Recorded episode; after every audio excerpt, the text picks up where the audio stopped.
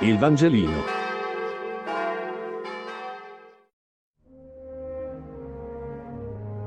Giovedì 25 febbraio. Matteo 5, 20, 26.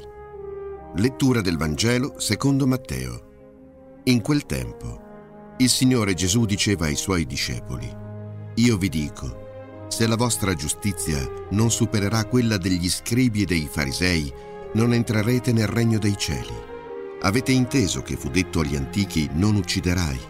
Chi avrà ucciso dovrà essere sottoposto al giudizio.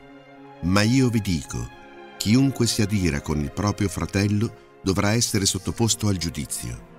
Chi poi dice al fratello stupido dovrà essere sottoposto al sinedrio e chi gli dice pazzo sarà destinato al fuoco della genna.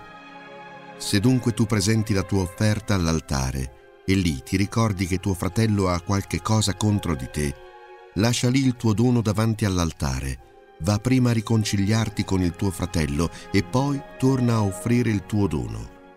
Mettiti presto d'accordo con il tuo avversario mentre sei in cammino con lui, perché l'avversario non ti consegna al giudice e il giudice alla guardia, e tu venga gettato in prigione. In verità, io ti dico, non uscirai di là finché non avrai pagato fino all'ultimo spicciolo. Alcuni insegnamenti di Gesù, alcune parabole, sono difficili da interpretare, sembrano ambigui, enigmatici e lasciano dubbi e domande all'ascoltatore. Altre volte invece il Signore si comporta da educatore paziente e spiega per filo e per segno il significato delle sue parole. È il caso del brano di oggi, in cui Gesù, partendo dai comandamenti dell'Antico Testamento, punto per punto spiega cosa vuol dire superare la giustizia di scribi e farisei. Per ognuno dei comandamenti citati, Gesù mette in evidenza la radice maligna da cui scaturiscono i comportamenti, che hanno sempre origine nel cuore del peccatore. Così, per quanto riguarda il comandamento non uccidere, ciò che non è gradito a Dio e non è buono per l'uomo è il sentimento di odio nei confronti del fratello ovvero una disposizione interiore che può poi portare a manifestazioni via via più gravi che vanno dalla semplice irritazione all'ingiuria più pesante. Detto tra parentesi, a noi la parola stupido e la parola pazzo fanno sorridere, ma sono la traduzione di insulti molto pesanti, che venivano accompagnati da profondo disprezzo. Tornando a noi, la radice, dicevamo, di questi comportamenti è nel cuore cioè nelle nostre intenzioni e disposizioni profonde.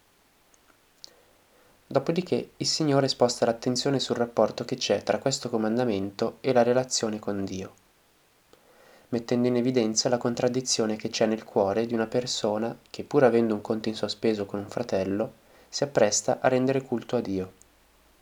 Come ricorderà più avanti nel discorso, il Padre vede nel cuore, e non c'è rito o preghiera che tenga se ci presentiamo a Lui con un cuore legato da un conflitto. L'invito è a non separare l'amore verso Dio dall'amore verso il prossimo e ancora una volta richiama l'inutilità di una devozione solo formale. Infine, anche in questo contesto, il Signore ci chiama a fare il primo passo, a non perdere tempo, a fare la nostra parte. Se abbiamo qualcosa in sospeso con qualcuno, non aspettiamo inutilmente e orgogliosamente che la soluzione venga dagli altri, ma facciamo di tutto per riconciliarci. Questo approccio di Gesù, pur mantenendo l'intuizione che già era contenuta nel comandamento originale, fa cambiare la prospettiva e lo sguardo si sposta dal comportamento a ciò che c'è nel cuore. Il risultato è un'apertura radicale, che arriverà, poche righe più avanti, all'estremo del dono gratuito e dell'amore per i propri nemici. Il Vangelino. Buona giornata.